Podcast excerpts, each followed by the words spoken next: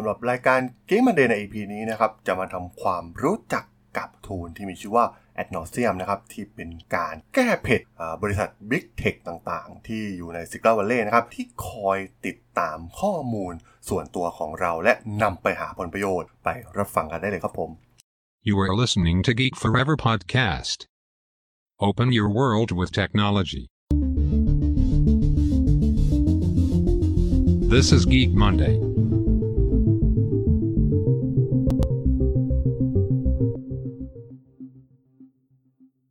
Brought to you by DNA Power. Power your business with a new solar roof technology. ต้องบอกว่าในปัจจุบันเนี่ยทุกๆวันในชีวิตของเรานะครับในโลกดิจิตอลเนี่ยมีการทิ้งร่องรอยทางด้านดิจิตอลที่ ทำให้บริษัทยักษ์ใหญ่ทางด้านเทคโนโลยีเนี่ยใช้ในการติดตามข้อมูลของเรานะครับไม่ว่าจะเป็นพฤติกรรมการส่งอีเมล การสั่งอาหาร การสตรีมวิดีโอออนไลน์ต่างๆนะครับพวกเขาจะได้รับข้อมูลที่มีค่ากลับไปทุกครั้งเสมอ แล้วก็ทำความเข้าใจกับพฤติกรรมความชอบของเรานะครับ ผู้อยู่ในโลกดิจิตอลแน่นอนว่าข้อมูลดังกล่าวที่มีขนาดใหญ่เหล่านี้เนี่ยจะถูกป้อนเข้าไปในอัลกอริทึม Machine Learning นะครับเพื่อกำหนดเป้าหมายกับเราด้วยโฆษณา หรือคำแนะนำต่างๆนะครับ จากบริษัทอย่าง Google ซึ่งทำให้บริษัทเหล่านี้นะครับ สามารถที่จะเรียนรู้สิ่งที่เราต้องการจริงๆและยิงโฆษณามาให้เราได้ตรงความสนใจของเรามากยิ่งขึ้น ซึ่งแน่นอนนะครับว่าในปัจจุบันเนี่ยก็มีทูลมากมายนะครับที่ใช้ในการปกป้องความเป็นส่วนตัวของเราไม่ว่าจะเป็นตัวบล็อกโฆษณาส่วนขยายเบราว์เซอร์ต่างๆนะครับที่ทำการเปลี่ยนการค้นหาของเรานะครับเพื่อไม่ให้ ข้อมูลของเราเนี่ยถูก tracking จากบริษัทยักษ์ใหญ่เหล่านี้ แต่ว่าต้องบอกว่าต้องมีการอาศัยความร่วมมือกันนะครับ พวกเราทุกคนในโลกดิจิตอลเนี่ยเพื่อทำให้บริษัทยักษ์ใหญ่เหล่านี้เนี่ยหยุดใช้ข้อมูลต่างๆของเรานะครับนำไปหาผลประโยชน์จำนวนมหาศาล ซึ่งแน่นอนว่ามันเคยมีตัวอย่างบ้างแล้วนะครับ ซึ่งที่ผ่านมาเนี่ยผู้คนหลายล้านบัญชีเนี่ย ได้ลบบัญชี WhatsApp นะครับ และก็ทำการย้ายไปใช้บริการคู่แข่งอย่าง Telegram หรือ Signal หลังจากที่ Facebook เนี่ยประกาศที่จะเริ่มแบ่งปันข้อมูล WhatsApp กับส่วนที่เหลือของบริษัทแน่นอนก็คืออส่วนที่เหลือของ Facebook ก็คือ Instagram หรือเครือข่ายโซเชียลมีเดียยักษ์ใหญ่อย่าง Facebook เองนะครับ แน่นอนว่าเรื่องของแชท service เนี่ยถือว่าเป็นเรื่องอันตรายมากๆนะครับ เพราะว่ามันเป็นข้อมูลที่ค่อนข้างที่จะ sensitive เราไม่รู้ว่า Facebook เนี่ยนำข้อมูลอะไรของเราเนี่ยไปแชร์ให้กับบริการที่เหลือของพวกเขาบ้างนะครับ นั่นเองนะครับที่ทำให้ทาง Facebook หนึ่งจึงต้องชะลอการเปลี่ยนแปลงนโยบายดังกล่าว มันเป็นการเล่นงานกลับแพลตฟอร์มยักษ์ใหญ่โดยเฉพาะบริษัท บิ๊กเทคโนโลยีอย่างสะสมเลยทีเดียวนะครับสำหรับผู้ใช้งานของพวกเขาที่กำลังลุกล้ำความเป็นส่วนตัวของผู้ใช้งานมากยิ่งขึ้นเรื่อยๆ รวมถึงฝั่ง Google เองเนี่ยก็ยังมีการกาดว่า จะหยุดติดตามบุคคลในเว็บและกำหนดเป้าหมายโฆษณาที่พวกเขาใช้นะครับ แต่ว่ามันก็ไม่ชัดเจนครับว่าจะเป็นการเปลี่ยนแปลงที่แท้จริง หรือเป็นเพียงแค่การสร้างกระแสออกมาจากบริษัทยักษ์ใหญ่เหล่านี้ หลังจากที่มีการประท้วงครั้งใหญ่จากผู้คนทั่วโลกครับกับปัญหาในเรื่องความเป็นส่วนตัวข้อมูล ตัวอย่างเช่น ทาง Apple เองเนี่ยก็ค่อนข้างแคร์กับค่อนข้างแคร์กับ ข้อมูลส่วนตัวของผู้ใช้นะครับ พวกเขามีการปรับ policy ใหม่ของการเข้าถึงการ tracking ต่างๆ ของพฤติกรรมการใช้งานในแพลตฟอร์มของพวกเขาก็ทำให้ส่งผลกระทบต่อแพลตฟอร์มโซเชียลมีเดียอย่าง Facebook ไปเต็มๆนะครับที่มีข่าวทะเลาะกันก่อนหน้านี้ แน่นอนนะครับว่ามันไม่ใช่แค่ส่งผลต่อธุรกิจรายย่อยอย่างที่เฟซบุ๊กได้กล่าวมานะครับ เพราะว่ามันส่งผลโดยตรงต่ออธุรกิจของ Facebook โดยตรงมากกว่านั่นเอง และเกิดความ เคลื่อนไหวจากนักเคลื่อนไหวทั่วโลกนะครับ โดยเฉพาะนักเทรีทั่วโลกจากมหาลัยชื่อดังต่างๆนะครับ ก็เริ่มกังวล concernถึงเรื่องราวการลุกล้ำความเป็นส่วนตัวของข้อมูลนะครับ แน่นอนว่ามีกลุ่มนักวิจัยนะครับจากมหาลัยชื่อดังอย่าง Cornell Tech เนี่ย ก็ได้สร้าง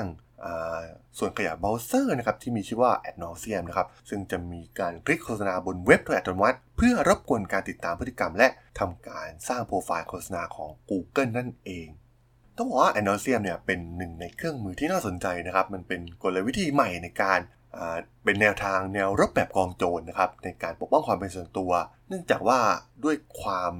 ล้ำของเทคโนโลยีของ Google เองนะครับรวมถึง กลุ่มผู้พัฒนาบริการของ Google เนี่ยต้องบอกว่าเป็นกลุ่มคนอัจฉริยะแทบทั้งสิ้นนะครับ มันเป็นไปไม่ได้นะครับที่จะซ่อนตัวจากการเฝ้าระวังของ Google ซึ่งมันก็ได้เกิดกลยุทธ์ใหม่นะครับ ก็คือการสร้างข้อมูลที่ไม่ถูกต้อง หรือการสร้างข้อมูลที่มากเกินไปเพื่อสร้างความสับสน และทำให้อัลกอริทึมเหล่านี้เนี่ยเกิดความสับสนในการจ่ายโฆษณาไปให้กับผู้ใช้งาน ซึ่ง a n o s i u m เนี่ยก็เหมือนกับซอฟต์แวร์บล็อกโฆษณาทั่วไปนะครับ แต่ความโดดเด่นของมันก็คือมี layer พิเศษ ซึ่งแทนที่จะลบโฆษณาเมื่อผู้ใช้เรียกดูเว็บไซต์เนี่ย แต่จะเป็นการคลิกโฆษณาโดยอัตโนมัตินะครับทำให้ดูเหมือนว่าผู้ใช้เนี่ยสนใจทุกอย่างนะครับที่ Google นำเสนอเข้ามาทำให้ Google เองเนี่ยจะมาสังเกตการโปรไฟล์ของผู้ใช้งานเนี่ยได้ยากนะครับ มันเป็นเหมือนกับการตัดเรดาร์การตรวจสอบของ Google นั่นเอง แล้วก็ เป็นการส่งสัญญาณหลอกนะครับไปยังรูปแบบโฆษณาของ Google ซึ่งแน่นอนนะครับว่าผู้ใช้เนี่ยสามารถเลือกที่จะไว้วางใจผู้ลงโฆษณาที่เคารพความเป็นส่วนตัวได้นะครับ ซึ่งเรื่องนี้น่าสนใจนะครับว่าแม้ Google เนี่ยจะพยายามที่จะแบน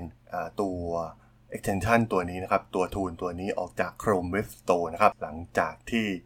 a d n o s i u m เนี่ยมีผู้ใช้งานอย่างกว้างขวางนะครับ แต่ว่าก็พบว่า เมื่อทางทีมวิจัยเนี่ยได้ทำการทดสอบแอนอเซียมว่าจะทำงานได้ตามที่ออกแบบไว้หรือไม่นะครับ ซึ่งพบว่ามันสามารถทำงานได้จริงตลอดเวลา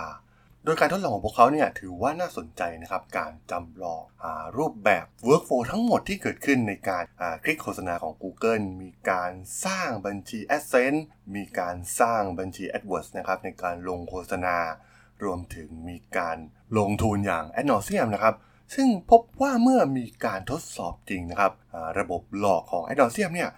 ทำการคลิกแบบอัตโนมัติในทุกๆโฆษณาเนี่ยก็พบว่ามีการเก็บเงินจริง ๆ นะครับ และมีรายได้เข้าแอสเซนต์จริง ๆ ของอกลุ่มผู้สร้างคอนเทนต์นะครับที่มาลงโฆษณา รวมถึงคนที่ลง Ads ใน Google Display Ad นะครับที่จะนำโฆษณาเหล่านี้เนี่ยมาโชว์ในเว็บคอนเทนต์ต่างๆ ก็พบว่าพวกเขาก็เสียตังค์ในค่าคลิกต่างๆ รวมถึงมีการทดลองที่ซับซ้อนไปกว่านั้นขึ้นนะครับ ซึ่งเพื่อดูว่ามันมีระบบที่ตรวจสอบจริง ๆ หรือไม่นะครับว่ามีการคลิกที่เวอร์เกินไปอะไรอย่างนี้นะครับจาก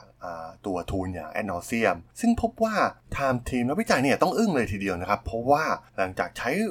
robot นะครับในการจำลองการทำงานของอ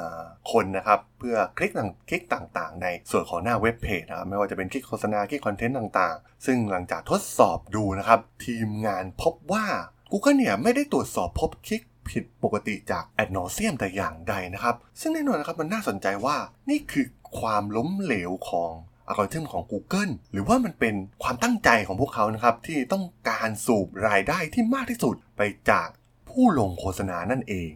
ซึ่งแน่นอนนะครับว่า Google เนี่ยทำเงินทุกครั้งที่มีการคลิกโฆษณา หากผู้ลงโฆษณาพบว่าตนเองเนี่ยถูกเรียกเก็บเงินจากคลิกปลอม แน่นอนว่าจะทำลายความเชื่อมั่นในธุรกิจโฆษณาออนไลน์ แต่ก็ต้องบอกว่าเราผู้ลงโฆษณาเองเนี่ยไม่สามารถตรวจสอบข้อสงสัยเหล่านี้ได้นะครับ เว้นแต่จะทดลองอย่างที่นักวิจัยจาก Cornell Tech ได้ทำการทดลองที่สามารถมองเห็นทั้ง 2 ด้านของตลาด เช่นเดียวกับที่พวกเขาทำนะครับ แต่ก็มีข้อมูลจากการถแถลงการจากโฆษกของ Google นะครับ ที่ได้กล่าวถึงเรื่องราวดังกล่าว หลังจากที่ได้ถูกเผยแพร่ออกไปว่าทางบริษัทเนี่ยจับและกรองกิจกรรมปลอมแบบอัตโนมัติส่วนใหญ่นะครับ ซึ่งจากข้อสรุปที่ทางทีมนักวิจัยได้ค้นพบมาเนี่ยมันเป็นการทดลองขนาดเล็ก ไม่ได้เป็นตัวแทนของวิธีการตรวจจับการเข้าชมที่ไม่ถูกต้องขั้นสูงของ Google และการทำงานอย่างต่อเนื่องของทีม เทคโนโลยีและทีมนโยบายในการจัดการในส่วนของโฆษณา เพื่อต่อสู้กับการช่อโกงโฆษณาในทุกๆวันนะครับ ทาง Google เนี่ยก็ลงทุนอย่างมากในการตรวจจับการเข้าชมที่ไม่ถูกต้อง รวมถึงการเข้าชมอัตโนมัติจากทูลเช่น a d n o s i u m นั่นเอง เพื่อปกป้องผู้ลงโฆษณา และผู้เผยแพร่โฆษณาจากการช่อโกงโฆษณา และส่งผลกระทบต่อทุกคนในระบบนิเวศของ Google ด้วยนั่นเอง แต่เรื่องนี้ก็ต้องบอกว่าเป็นการทดลองที่น่าสนใจมากๆนะครับ จากทีมการทดลองนะครับที่ใช้แอด ทูลอย่าง a d o s i u m เนี่ยในการคลิกแบบอัตโนมัตินะครับเพื่อทำการหลอกล่อ Google นะครับว่ามีความสนใจในทุกๆอย่างนะครับแน่นอนว่ามันเป็นการปกป้องสิทธิส่วนบุคคลข้อมูลส่วนตัวของเรา แล้วก็หลอกให้ Google เนี่ยไม่สามารถรับรู้ได้ว่าเราเนี่ยสนใจอะไรจริง ๆ นั่นเอง ก็ถือว่าเป็นอีกหนึ่งแนววิธีการที่น่าสนใจนะครับในการต่อสู้กับาการดึงดูดข้อมูลของเราจากบริษัท Big Tech ยักษ์ใหญ่เหล่านี้นั่นเองนะครับผม สำหรับพอดแคสต์ใน EP นี้สนับสนุนโดย DNA Power รับติดตั้งระบบโซลาร์เซลล์บนหลังคาบ้าน โรงงานอาคารพาณิชย์ และสิ่งปลูกสร้างทุกประเภท รับประกันแผงโซลาร์ 20 ปี อินเวอร์เตอร์ 5 ปี ประกันการติดตั้ง 2 ปี คืนทุนภายใน 4 ปีครึ่ง สอบถามข้อมูลเพิ่มเติมโทร 086-600-3022 หรือสามารถดูรายละเอียดเพิ่มเติมได้ที่ description ของ podcast EP นี้ได้เลยนะครับผมสำหรับเรื่องราวของ a n a l s i u m ใน EP นี้เนี่ยผมก็ต้องขอจบไว้เพียงเท่านี้ก่อนนะครับสำหรับเพื่อนๆที่สนใจเรื่องราว case study ทางธุรกิจที่น่าสนใจนะครับที่ผมจะเล่าให้ฟังผ่านรายการ Geek Monday ก็สามารถติดตามได้นะครับ ทางช่อง Geek Forever Podcast ตอนนี้ก็มีอยู่ในแพลตฟอร์มหลักทั้ง Podbean Apple Podcast Google Podcast Spotify YouTube แล้วก็จะมีการอัปโหลดลงแพลตฟอร์ม Blockdit ในทุกๆตอนอยู่แล้วด้วยนะครับถ้าอย่างไรก็ฝากกด Follow ฝากกด Subscribe กันด้วยนะครับ แล้วก็ยังมีช่องทางหนึ่งในส่วนของ Line แอดที่ a t a r a d o n